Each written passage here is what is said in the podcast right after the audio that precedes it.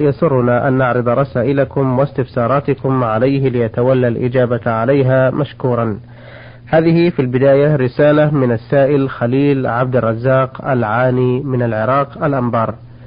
يقول ما هي المسافة التي تقطع الصلاة فيها إذا مر أمام المصلي حمار أو كلب أسود وهل تقاس بالمتر أو مترين وهل تعاد الصلاة من جديد إذا قطعت الصلاة بعد ذلك أم لا؟ الحمد لله رب العالمين وأصلي وأسلم على نبينا محمد وعلى آله وأصحابه أجمعين. الذي يقطع الصلاة ثلاثة الحمار والكلب الأسود والمرأة. كما ثبت ذلك في صحيح مسلم من حديث أبي ذر رضي الله عنه عن النبي صلى الله عليه وسلم أنه إذا لم يكن بين الإنسان وبين هؤلاء المارين مثل مؤخرة الرحل فإنهم يقطعون صلاتهم. وعلى هذا فنقول إذا كان للإنسان سترة ثم مر هؤلاء من ورائها فإنهم لا يقطعون الصلاة ولا ينقصونها. حتى لو كانت السترة قريبة من موضع سجوده ولم يكن بينهم وبين قدميه إلا أقل من ثلاثة أذرع فإن الصلاة صحيحة ما داموا من وراء السترة. أما إذا لم يكن له سترة ومروا بين يديه فإنهم يقطعون صلاته. فإذا مر الحمار بين يديه قطع صلاته ووجب عليه أن يعيدها من جديد. وإذا مر الكلب الأسود بين يديه قطع صلاته ووجب عليه أن يعيدها من جديد. وإذا مرت المرأة والمرأة هي البالغة من بين يديه فإنها تقطع صلاته ويجب عليه أن يعيد الصلاة من جديد. ولكن ما المراد بما بين يديه؟ كثير من أهل العلماء هم كثير من العلماء يقولون إن المراد بما بين يديه مسافة ثلاثة ثلاثة أذرع أي متر ونصف تقريبا من قدميه. وبعض العلماء يقول ما بين يديه هو منتهى سجوده بمعنى موضع جبهته. وما وراء ذلك فإنه لا حق له فيه لأن الإنسان يستحق من الأرض ما يحتاج إليه في صلاته وهو لا يحتاج في صلاته إلى أكثر من مكان سجوده. وهذا القول هو الأصح عندي وهو أن الإنسان إذا لم يكن له سترة فإن منتهى المكان المحترم له هو موضع سجوده أي ما وراء مكان جبهته من السجود لا حق له فيه ولا يضره من مر من ورائه. وبهذا تبين الجواب وهو أن المرأة البالغة والحمار والكلب الأسود إذا مرت هذه الثلاثة بين المصلي وبين سترته بطلت صلاته ووجب عليه إعادتها من جديد. وإذا لم يكن له سترة ومروا من بينه وبين موضع سجوده بطلت صلاته ووجب عليه إعادتها من جديد. سؤاله الثاني يقول فيه إذا سجد المصلي وكان بعض شعر رأسه على جبهته فما الحكم؟ أو كانت عمامته ملفوفة على رأسه وجبهته فما الحكم أيضا؟ صلاته صحيحة ولكنه لا ينبغي أن يتخذ العمامة وقاية بينه وبين الأرض إلا من حاجة. فإذا كان محتاجا لذلك مثل أن تكون الأرض صلبة جدا أو فيها حجارة صغيرة أو فيها شوك ولا بد أن يضع وقاية فإنه في هذه الحال لا بأس أن يتقي الأرض بما هو متصل به من عمامة أو ثوب. لقول أنس بن مالك رضي الله عنه كنا نصلي مع النبي صلى الله عليه وسلم في شدة الحر فإذا لم يسجد فإذا لم يستطع أحدنا أن يمكن جبهته من الأرض بسط ثوبه فسجد عليه. فهذا دليل على أن الأولى أن تباشر الجبهة مكان السجود وأنه لا بأس أن يتقي الإنسان الأرض بشيء متصل به من ثوب أو عمامة إذا كان محتاجا لذلك لحرارة الأرض. أو برودتها أو شدتها. إلا أنه يجب أن يلاحظ أنه لا بد أن يضع أنفه على الأرض في هذه الحال. لقول النبي صلى الله عليه وسلم في حديث ابن عباس أمرنا أن نسجد على سبعة أعظم على الجبهة وأشار بيده إلى أنفه والكفين والركبتين وأطراف القدمين. نعم. آه هذه رسالة من السائلة رقية. عين صاد تقول آه هي زوجة لرجل مدمن مدمن خمر والعياذ بالله وذات مرة شرب حتى سكر ثم طلقها فهل يقع طلاقه وهو بحالة سكر أم لا؟ أولا قبل أن نجيب على هذا السؤال فإننا ننصح هذا الرجل وغيره ممن ابتلي بشرب الخمر. ونعلمهم بأن الخمر أم الخبائث ومفتاح كل شر وأن النبي صلى الله عليه وسلم قال لا يشرب الخمر حين يشربها وهو مؤمن وأخبر أن من شربها في الدنيا لم يشربها في الآخرة. قال بعض العلماء معنى لم يشربها في الآخرة أي لا يدخل الجنة لأن من دخل الجنة لا بد أن يشرب منها الخمر الذي فيها. وهذا الخمر ليس فيها غول ولا هم عنها ينزفون. وقال بعض العلماء لا يشربها في الآخرة يعني لو دخل الجنة فإنه يحرم لذة التنعم بشرب خمر الجنة. وأيا كان هذا أو هذا فإنه دليل على عقوبة فعل الخمر. وقد لعن النبي صلى الله عليه وسلم شارب الخمر فعلى المسلم أن يتوب إلى الله تعالى من شربها وأن يسأل الله العافية منها. وأما بالنسبة لسؤال المرأة وهو أن زوجها طلقها وهو سكران فإن للعلماء في ذلك خلافا هل يقع الطلاق في حال السكر أو لا يقع؟ فالمشهور من مذهب الحنابلة أنه يقع عقوبة له على شربه. فإن هذا الشارب عاص لله عز وجل فلا ينبغي أن يقابل عصيانه بالتخفيف عنه وعدم وقوع الطلاق منه. وقال بعض العلماء بل إن طلاق السكران لا يقع. وهذا هو المروي عن أمير المؤمنين عثمان بن عفان رضي الله عنه.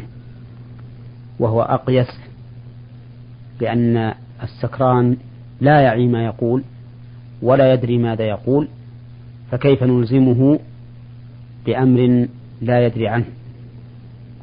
وقد قال الله تعالى يا أيها الذين آمنوا لا تقربوا الصلاة وأنتم سكارى حتى تعلموا ما تقولون. فدل هذا على أن السكران لا يعلم ما يقول فكيف نلزمه بشيء لا يعلمه؟ وأما قولهم إنه عقوبة فإن عقوبة شارب الخمر إنما تكون عليه نفسه. وهو معاقب بالضرب الذي وردت به السنة. وإذا عاقبناه بإيقاع الطلاق ففي الحقيقة أن هذه العقوبة تتعدى إلى زوجته فيحصل الفراق وربما يكون لها أولاد فيتشتت تشتت العائلة ويحصل الضرر على غيره. فالصواب الصواب أنه لا يقع طلاق السكران ولا يعتبر بأقواله. ولكن مع ذلك ينبغي أن يرجع في هذا إلى المحكمة الشرعية حتى لا نحكم ببقاء الزوجة معه أو بفراقه إياها إلا بحكم شرعي يرفع الخلاف. والله موفق. بارك الله فيكم. هذه رسالة من السائل عبد الله إمام أمين أثيوبي مقيم بالمدينة المنورة. يقول علي كفارة يمين فهل يجوز لي أن أتصدق بقيمتها لعشرة مساكين لكل واحد خمسة ريالات مثلا؟ أوجب الله تعالى في كفارة اليمين واحدا من أمور ثلاثة. فكفارته إطعام عشرة مساكين أو كسوتهم أو تحرير رقبة. وبدأ الله تبارك وتعالى بالأسهل غالبا. فإن الإطعام أسهل من الكسوة والكسوة أسهل من إعتاق الرقبة. ثم قال سبحانه وتعالى فمن لم يجد فصيام ثلاثة أيام.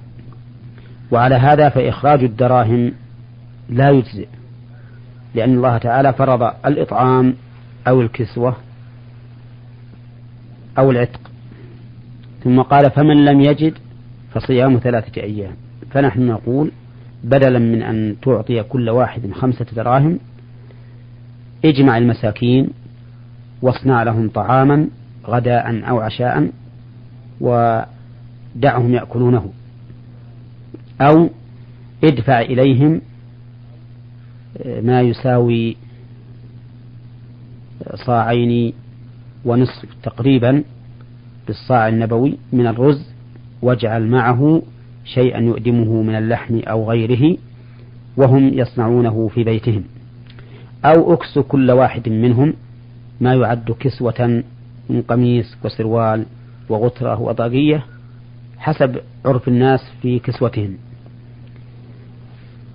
و أو أعتق رقبة إن أمكن فإن لم تفعل شيئا من ذلك بحيث لم تجد ما تؤدي به ذلك أو لم تجد أحدا يستحق ذلك لأنه قد يكون من الصعب أن تجد فقراء مستحقين لا للكسوة ولا للإطعام كما لو كنت في بلاد غنية ففي هذه الحال تصوم ثلاثة أيام.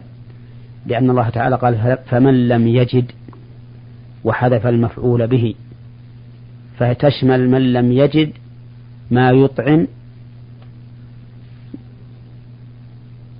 بمعنى من لم يجد طعاما ولا كسوة أو من لم يجد محلا لهذا الطعام والكسوة وهم الفقراء والمساكين. نعم. له سؤال آخر يقول فيه هل يجوز نقل الزكاة إلى بلاد أخرى بسبب أو بدون سبب؟ أفيدوني وفقكم الله. الأفضل أن تؤدى زكاة المال في البلد الذي فيه المال لأنه محل أطماع الفقراء ولأنه ظاهر قوله صلى الله عليه وسلم لمعاذ بن جبل أعلمهم أن الله افترض عليهم صدقة تؤخذ من أغنيائهم فترد على فقرائهم. ولكن إذا كان نقلها إلى بلد آخر فيه مصلحة مثل أن يكون في البلد الآخر أقارب لمن عليه الزكاة وهم محتاجون أو يكون أهل البلد الآخر أشد حاجة أو يكون أهل البلد الآخر أنفع للمسلمين فإنه في هذه الحال يكون النقل لهذه الأغراض جائزا ولا حرج فيه. نعم. هذان سؤالان من المستمع يونس الطائي من العراق الموصل. يقول إذا حضر المرء إن كان ذكرا أو أنثى المسجد يوم الجمعة والإمام يخطب وجلس حتى إذا ما انتهى الإمام من خطبته الأولى ثم قام وصلى ركعتين خفيفتين فهل هذه الصلاة جائزة في هذا الوقت أم لا؟ عمله هذا ليس بصحيح ولا بصواب. لأن النبي صلى الله عليه وسلم قال إذا دخل أحدكم المسجد فلا يجلس حتى يصلي ركعتين. وهذا الرجل جلس فقد أخطأ وعصى النبي صلى الله عليه وسلم في هذا الأمر. ولكن إذا دخل المسجد والإمام يخطب فليبادر قبل أن يجلس وليصلي ركعتين خفيفتين. لأن النبي صلى الله عليه وسلم كان يخطب الناس يوم الجمعة فدخل رجل فجلس. فقال له النبي صلى الله عليه وسلم أصليت؟ قال لا. قال قم فصل ركعتين وتجوز فيهما. فهذا هو المشروع أن الإنسان إذا دخل والإمام يخطب لا يجلس حتى يصلي ركعتين خفيفتين ثم ينصت للخطبة.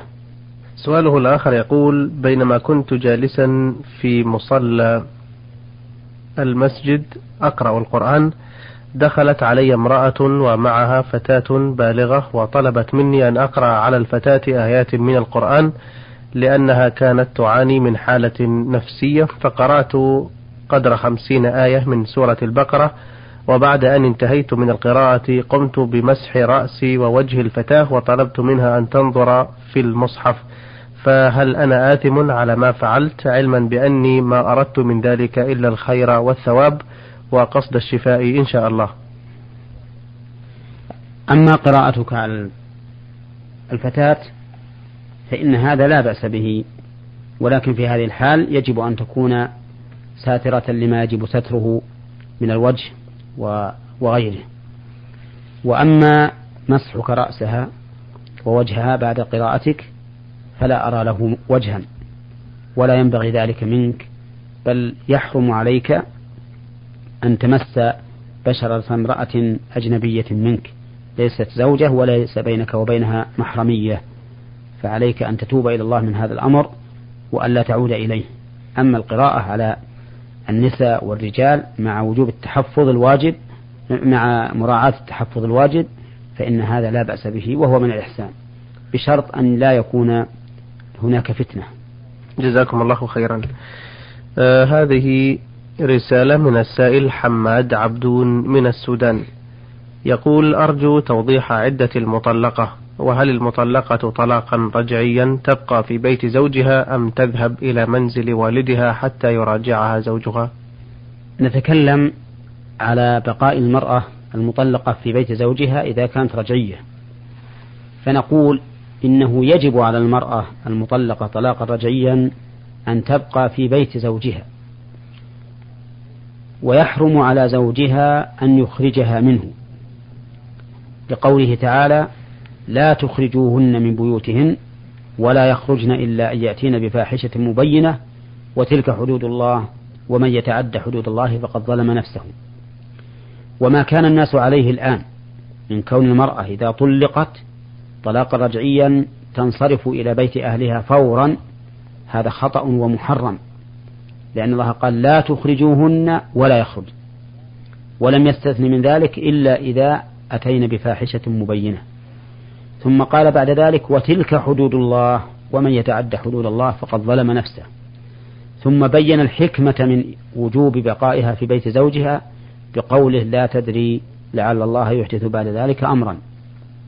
فالواجب على المسلمين مراعاة حدود الله والتمسك بما وجههم الله إليه وألا يتخذوا من العادات سبيلا لمخالفة الأمور المشروعة. المهم أنه يجب علينا أن نراعي هذه المسألة وأن المطلقة الرجعية يجب أن تبقى في بيت زوجها حتى تنتهي عدتها. وفي هذه الحال في بقائها في بيت زوجها لها أن تكشف له وأن تتزين وأن تتجمل وأن تتطيب وأن تكلمه ويكلمها وتجلس معه وكل شيء ما عدا الاستمتاع بالجماع أو المباشرة فإن هذا إنما يكون عند الرجعة. وله أن يراجعها بالقول فيقول راجعت زوجتي. وله أن يراجعها بالفعل فيجامعها بنية المراجعة. أما بالنسبة لعدة المطلقة فنقول المطلقة إن طلقت قبل الدخول والخلوة يعني قبل الجماع وقبل الخلوة بها. والمباشرة فإنه لا عدة عليها إطلاقا. بمجرد ما يطلقها تبين منه وتحل لغيره. وأما إذا كان قد دخل عليها وخلا بها أو جامعها فإن لها فإن عليها العدة. وعدتها على الوجوه التالية. أولا إن كانت حاملا فإلى وضع الحمل. سواء طالت المدة أم قصرت. ربما يطلقها في الصباح وتضع الولد قبل الظهر فتنقضي عدتها. وربما يطلقها في شهر محرم ولا تلد إلا في شهر ذي الحجة فتبقى في العدة اثني عشر شهرا. المهم أن الحامل عدتها وضع الحمل مطلقا لقوله تعالى وولاة الأحمال أجلهن أن يضعن حملهن. ثانيا إذا كانت ممن يحيض فعدتها ثلاث حيض كاملة بعد الطلاق. بمعنى أن يأتيها الحيض وتطهر ثم يأتيها وتطهر ثم يأتيها وتطهر. هذه ثلاث حيض كاملة سواء طالت المدة بينهما بينهن أم لم تطل. وعلى هذا فإذا طلقها وهي ترضع ولم يأتيها الحيض إلا بعد سنتين فإنها تبقى في العدة حتى يأتيها الحيض ثلاث مرات. وتكون عدتها على هذا سنتين وأكثر. المهم أن من تحيض عدتها ثلاث حيض كاملة طالت المدة أم قصرت. ثالثا التي لا تحيض إما لصغرها ما بعد أتاها الحيض أو لكبرها قد أيست منه وانقطع عنها فهذه عدتها ثلاثة أشهر. لقوله تعالى واللائي يئسن من المحيض من نسائكم إن ارتبتم فعدتهن ثلاثة أشهر واللائي لم يحضن. وقال في الحيض والمطلقات يتربصن بأنفسهن ثلاثة قروء رابعا إذا كان ارتفع حيضها لسبب يعلم أنها لا لا يعود الحيض معها مثل أن يستأصل رحمها فهذه كالآيسة تعتد بثلاثة أشهر. إذا كان ارتفع حيضها وهي تعلم ما رفعه فقد قلنا إنها تنتظر حتى يزول هذا الرافع ويعود الحيض. إذا كانت لا تعلم ما الذي رفعه فإن العلماء يقولون تعتد بسنة كاملة تسعة أشهر للحمل وثلاثة أشهر للعدة. هذه أقسام عدد المرأة المطلقة. أما المطلقة آخر ثلاث تطليقات بمعنى أن الزوج قد طلقها مرتين قبل ذلك وهذه الثالثة فإنها عند جمهور أهل العلم كغيرها تعتد على الوجه الذي ذكرنا. وقال بعض العلماء إنها تكون كالمخالعة وهي التي فسخت بعوض فإن المخالعة يكفيها حيضة واحدة. يعني إذا طلق الرجل زوجته فسخها بعوض دفعته هي أو وليها على أن يفارقها الزوج ثم فارقها بناء على هذا العوض فإنه يكفيها حيضة واحدة. والله موفق. جزاكم الله خيرا. أيها الإخوة الكرام عرضنا رسائلكم في حلقتنا اليوم على الشيخ محمد بن صالح العتيمين المدرس بجامعة الإمام محمد بن سعود الإسلامية بالقصيم وإمام وخطيب